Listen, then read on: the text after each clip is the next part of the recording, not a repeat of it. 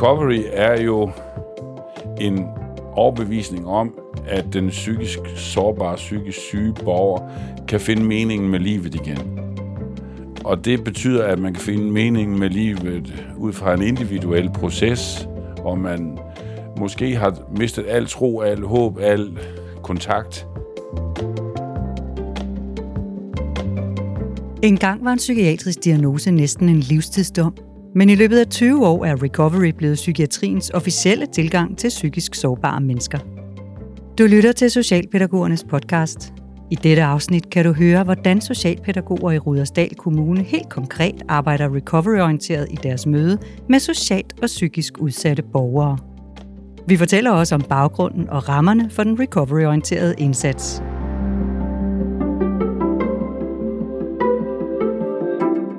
Jeg hedder Mogens Seider, og jeg er direktør i Fountain House på Østerbro, som er et fantastisk sted for mennesker, øh, der har psykiske udfordringer, som kan komme her uden øh, visitation direkte fra gaden, kan man komme ind og banke på og finde ud af, hvor man har lyst til at være hen i vores hus.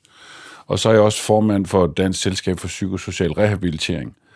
Det er en størrelse, der er vokset ud af nogle studiebesøg. Vi var øh, ni kollegaer, som øh, rejste øh, til USA og øh, besøgte Boston University og Yale University og mødte Bill Anthony, som har øh, lavet en definition, man kendte på recovery allerførst, og Marianne Farkas, og en fyr, der hed Larry Davison, som kom til at betyde rigtig meget for os. Faktisk så er der en lille sjov historie på, på Yale University, hvor Larry jo har skrevet masser af bøger omkring socialt arbejde der, når man kommer ind på Yale University, så, så bliver man vildt overrasket. Der hænger tusind grise op i luften, og det spørger man selvfølgelig, hvad laver alle de grise? Og så fortæller den her søde, rare professor, You can't study on my university if you don't believe pigs can fly.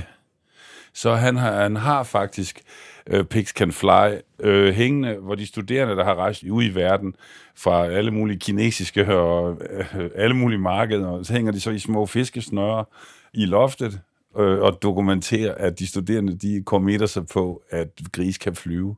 Og det er fordi håbet skal have den længste frist. Og det er jo også øh, i recovery-orienteringen, er jo, at øh, håb, hvis du ikke du har håbet med i bagagen, så bliver det meget vanskeligt at tro på, at dem, der også skal finde håbet igen, kan finde håbet, hvis ikke du som den faglige person øh, har håbet med som rejskammerat. Så øh, pigs can fly. Jeg hedder Allan Sten Wilhelmsen, og jeg er stedfortræder i Center for Sociale øh, Indsatser her i Rudersdal Kommune. Jeg har arbejdet på det psykosociale område i, i nok, hvad jeg, hvad jeg, jeg har prøvet at rente sammen her, øh, øh 23 år eller sådan noget. Ikke? Og, øh, og så jeg har været også selv med på en, en lang rejse fra nærmest starten af, af etableringen af det, man dengang og mange steder stadigvæk kalder øh, socialpsykiatrien. Men hos os kalder vi altså, det, det man andre steder kalder socialpsykiatrien, det kalder vi her det psykosociale område. Når vi siger, at vi arbejder med en recovery-orienteret tilgang, så er det lidt vigtigt at opholde sig ved begrebet, tænker jeg. Selve begrebet recovery handler jo om, at øh, forskningen viser, og vores praksiserfaring peger også klart på, at man kan komme sig helt eller delvist efter at have haft psykiske vanskeligheder. Det står lidt i modsætning til tidligere tiders øh, opfattelse af psykisk sygdom og psykiske vanskeligheder som noget statisk og som noget kronisk. Det har vi bevæget os klart væk fra. Forskellen øh, fra, fra dengang til nu, det, hvis man skulle lave nogle enkelte nedslag, så kunne det være for eksempel, at vi i dag samarbejder vi med borgeren, i modsætning til tidligere, hvor vi indtog en ekspertposition i forhold til borgeren. Og sådan lidt øh, floromvundet kan man sige, at vi nu har sådan en subjekt-subjekt-relation, også rent fagligt, og det skal kendetegne alle faglige tilgange, hvorimod man tidligere havde en øh, subjekt-objekt-relation. Så når vi siger, at vi arbejder recovery-orienteret, så handler det jo om, at det at komme sig, det kan alle potentielt, men recovery handler om, at borgeren skal finde sin egen unikke vej til at komme sig. Vores opgave bliver så at øh, tilbyde det psykosocialt rehabiliterende arbejde, altså de faglige metoder og de relationelle metoder, som understøtter den enkelte borgers øh, vej til at komme sig.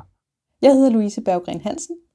Jeg er uddannet socialpædagog og ansat i Center for Sociale Indsatser i Rudersdal Kommune. Udover det, så arbejder jeg også som mentor, og jeg er uddannet mødeleder i noget, der hedder Åben Dialog. Og så er jeg også uddannet nænsom nødværvinstruktør. Så jeg har lidt forskellige funktioner her i organisationen. Mit daglige arbejde det går ud på, at jeg øh, støtter psykisk sårbare borgere i Rudersdal Kommune. Jeg støtter dem i øh, det, man kalder recovery-processer. Og det er jo det her med at, at komme sig fra psykisk sygdom, eller at lære at, at leve med psykisk sygdom, eller sårbarhed i det hele taget. Jeg tager udgangspunkt i borgeren, frem for at, at man kan have en tendens til at bruge sin definitionsmagt. Fordi jeg kan have mange idéer til, hvad en borger skal gøre for at komme videre med sit liv. Men det er jo ikke det, jeg skal tage udgangspunkt i. Jeg skal tage udgangspunkt i, hvilke behov borgeren har. Så, så min fornemmeste opgave, når jeg kommer ud til en borger, det er at, at lytte anerkendende til den borger, som jeg sidder overfor, og tage udgangspunkt i deres behov og i deres målsætninger, og tale ind i det, og sammen finde ud af vejen dertil, vejen til recovery. Og det er så min opgave at finde ud af sammen med borgeren, jamen hvordan gør vi så det rent praktisk? Hvad skal der til? Det er ikke fordi, at der skal være en, en facitliste, eller en, altså en, en deadline på nogen måde. Det er en evig proces. Vejen til recovery går gennem borgerens drømme, ønsker og håb. Så nu går vi lidt tættere på for at se, hvordan Louise Berggren Hansen så gør helt konkret, når hun står over for et andet menneske. De her mennesker, de kan have rigtig mange forskellige udfordringer i hverdagen. Det kan være folk, der har svært ved at tage offentlig transport. Det kan være folk, der har svært ved at råde over deres, øh, deres økonomi. Det kan være folk, der er depressive, som har brug for nogle gange at bare blive lyttet til og få lov til at fortælle deres historie. Der er mange af de borgere, vi kommer ud til, hvor hjemmet måske bærer præg af, at de har det skidt. Så det kan jo typisk være noget med, at der er en stor opvask, der er måske et toilet, der ikke er blevet rengjort i rigtig lang tid.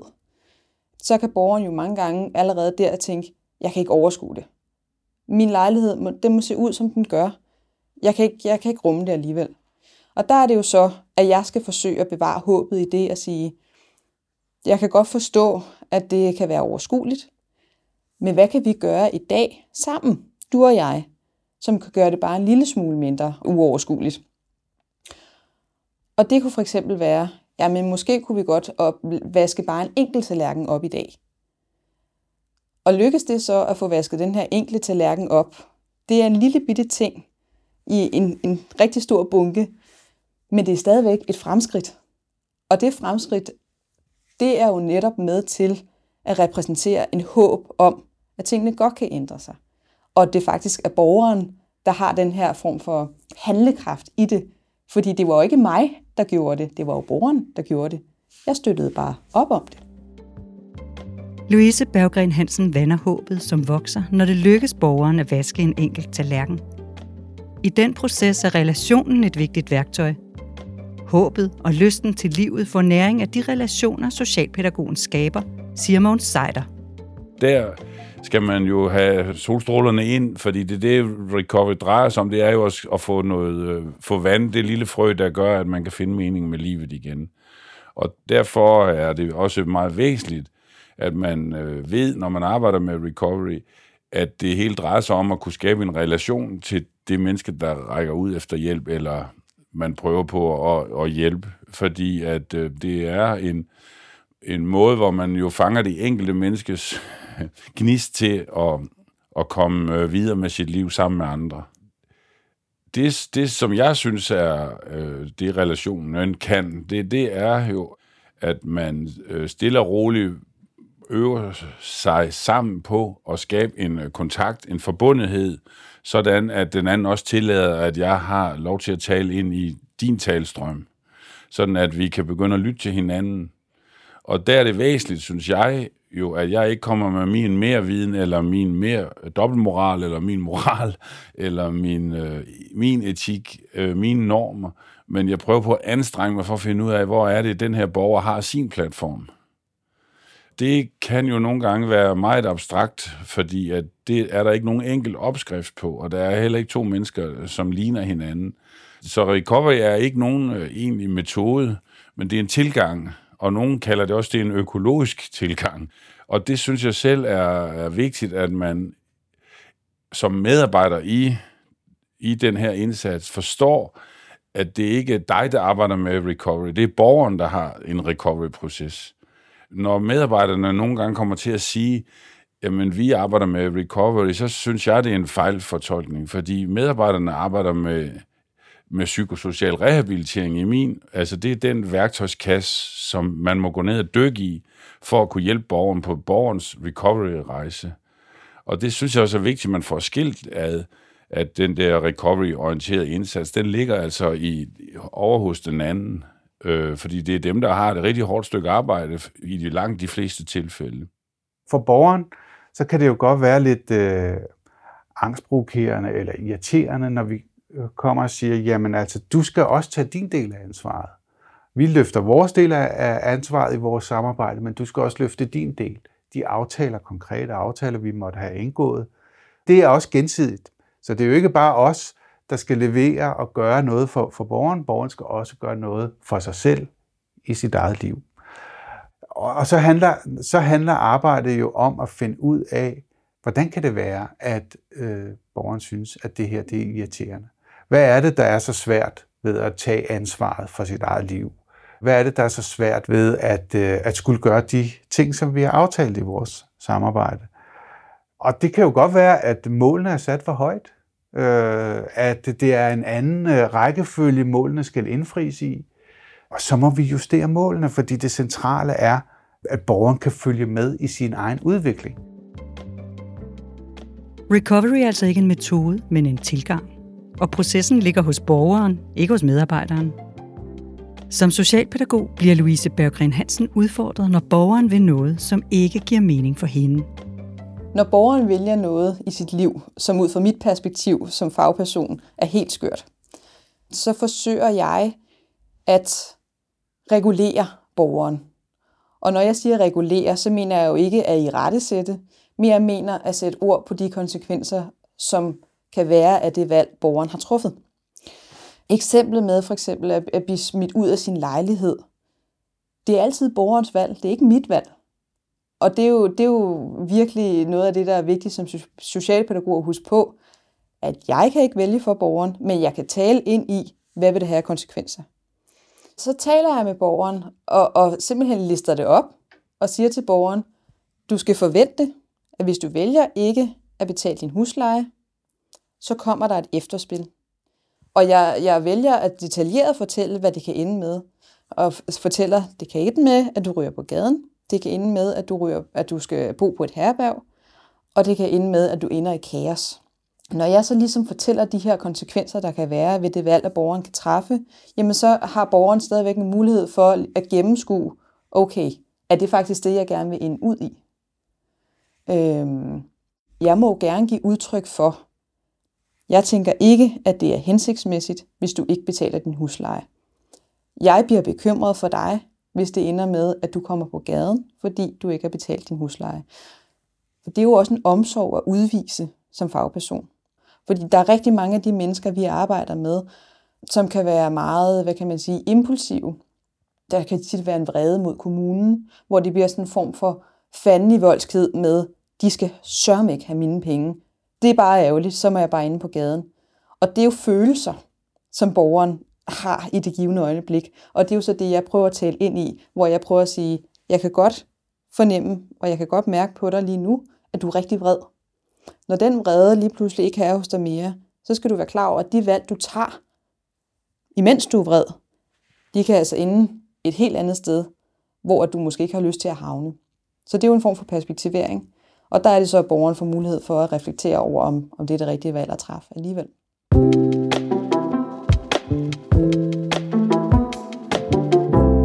Jeg bruger rigtig meget anerkendelse i mit arbejde med øh, recovery.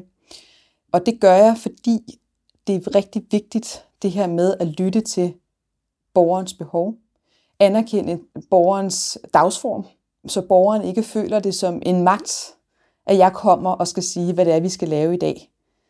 Jeg, er ikke, jeg har ikke større, hvad kan man sige, myndighed end borgeren i, i borgerens liv. Og det er der, hvor anerkendelsen jo rigtig meget kommer ind og sætter sit præg på samarbejdet. Det her med, hvis jeg kommer ud hos en borger, som lever i et hjem, hvor det flyder med opvask, der er det ikke mig, der skal bestemme, om vi skal vaske den tallerken op, for eksempel. Det er i sidste ende borgerens valg. Og det er jo der, hvor at jeg kan forsøge at motivere til det. Men hvis at det ender med, at borgeren siger, det vil jeg ikke, det kan jeg ikke i dag, så er det min opgave at anerkende det, og så finde ud af, hvad kan vi så ellers gøre i dag? Er det her en dag, hvor du faktisk bare har brug for, at jeg er her? Louise Berggren Hansen lytter og anerkender. Hun går ikke på kompromis med sin faglighed, heller ikke når hun støtter borgeren i at følge sin drøm. Jeg bevarer fagligheden i det ved at, ja, hvordan gør jeg det? Det er jo igen det her med at sætte tingene op. Altså tingene er jo ikke sort-hvide. Det kan godt være, at jeg har en indsigt, og jeg har en, en baggrundsviden kvæg i min øh, uddannelse, og, og kvæg i min øh, dagligdag, altså i mit arbejde. Øh, men derfor så går man jo også ud fra et perspektiv om, eller ud fra en, en holdning om, at det altid er borgeren, der er ekspert på eget liv.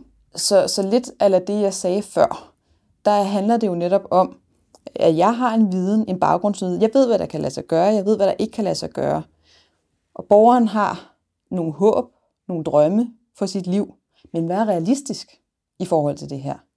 Der er det jo øh, virkelig en fin balancegang, det her med, hvis borgeren fortæller mig, jamen jeg vil gerne være psykolog, eller jeg vil gerne, lad os sige, at en borger gerne vil låne et stort beløb af kommunen til at indfri nogle lån, eller til at, lad os sige, købe en hest, eller hvad det måtte være. Det er en drøm for den her borger.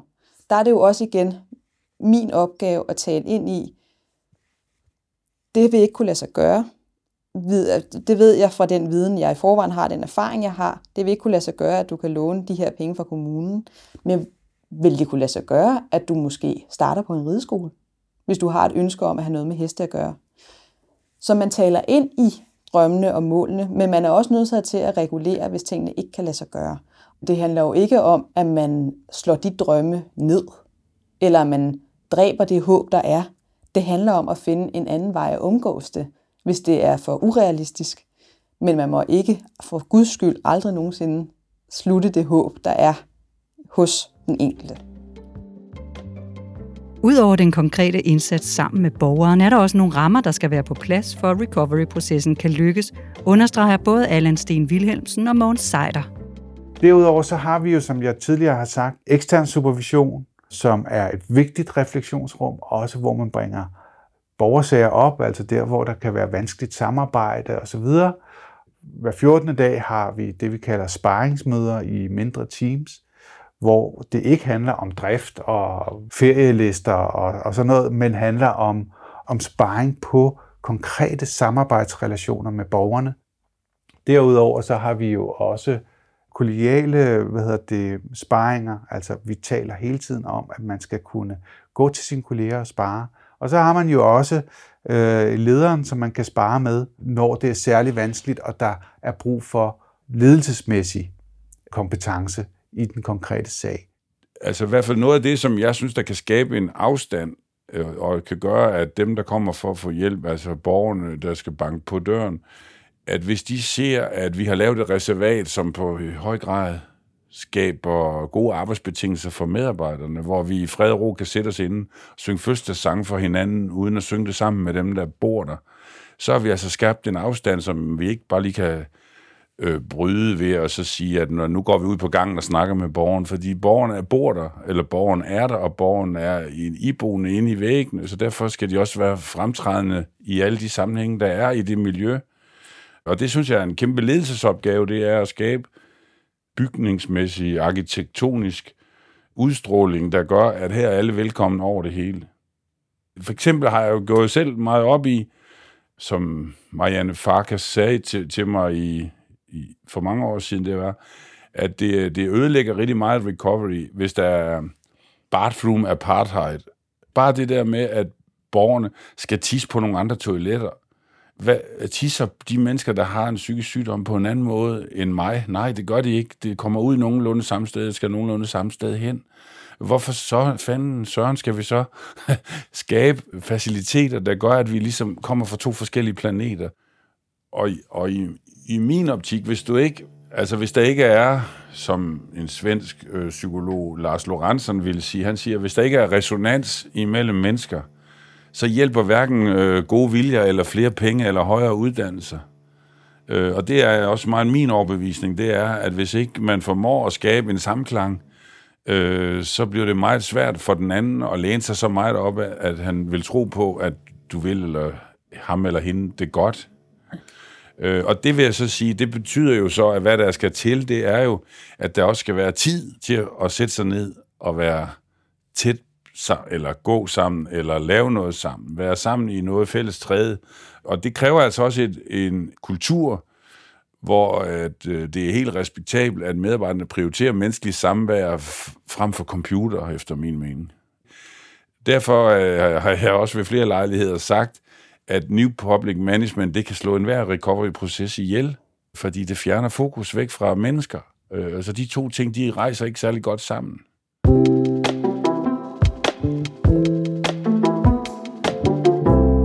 Jeg kan blive bedre til i mit arbejde at lade borgerens stemme fylde endnu mere.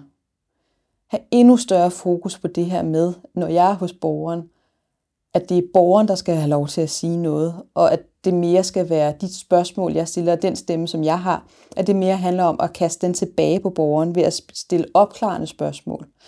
Fordi ofte oplever man nemlig, at hvis man stiller de rigtige spørgsmål, så får borgeren sagt langt mere, og kommer faktisk nogle gange selv med nogle løsninger på nogle udfordringer, de står overfor. Så man kan hurtigt finde svarene frem hos borgeren, hvis man øver sig i selv at være lidt stille. Selvom det kan være vanskeligt at arbejde sammen med, med sårbare mennesker, så er det enormt givende. Og mange gange de udfordringer, vi står overfor i vores arbejde, det bliver altid opvaret af alle de succeshistorier, vi får med os i bagagen. Og det er jo netop det, der er, det er drivkraften i mit arbejde. Det er at få lov til at være vidne til, at folk kan blomstre for noget, som har været uhyre vanskeligt, som man måske slet ikke kan sætte sig ind i. Og det er jo der, hvor drivkraften ligger for mig, og det nyder jeg i fuld drag.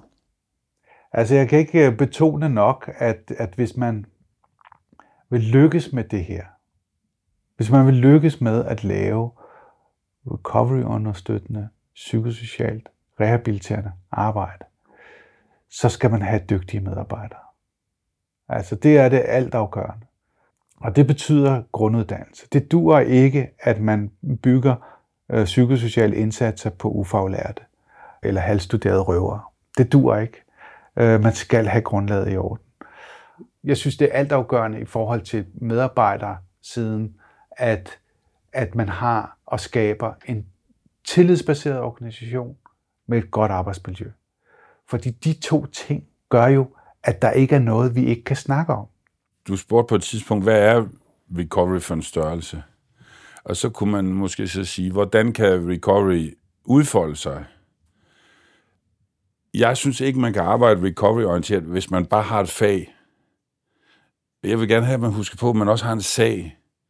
Altså, hvis man ikke har et eller andet socialpolitisk engagement og interesserer sig for det samfund, vi lever i, og også har en konstruktiv, kritisk tilgang til at være borger, så synes jeg, det er svært at være socialarbejder. Fordi så bliver vi sådan nogle små øh, systemoperatører, som bare adlyder ordre op fra. Og det egner socialt arbejde sig ikke til. Fordi vi kan ikke bruge alle de der, øh, øh, de der tavse øh, fundament, som gør det så nemt at bare øh, lave organisationsforandringer, uden egentlig at spørge dem, det går ud over. Det bliver man nødt til at råbe op. Ja. Det skal de gøre, de unge. Ellers så får vi helvedes hus.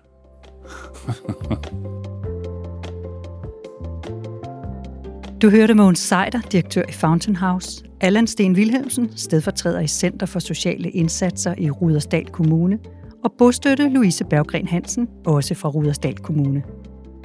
Hvis du vil vide mere om socialpædagogiske tilgange og metoder, kan du lytte til nogle af de andre podcasts på sl.dk-fagligt fokus. Dette afsnit af Socialpædagogernes podcast er produceret af mig. Jeg hedder Bille Stærl. Tak fordi du lyttede med.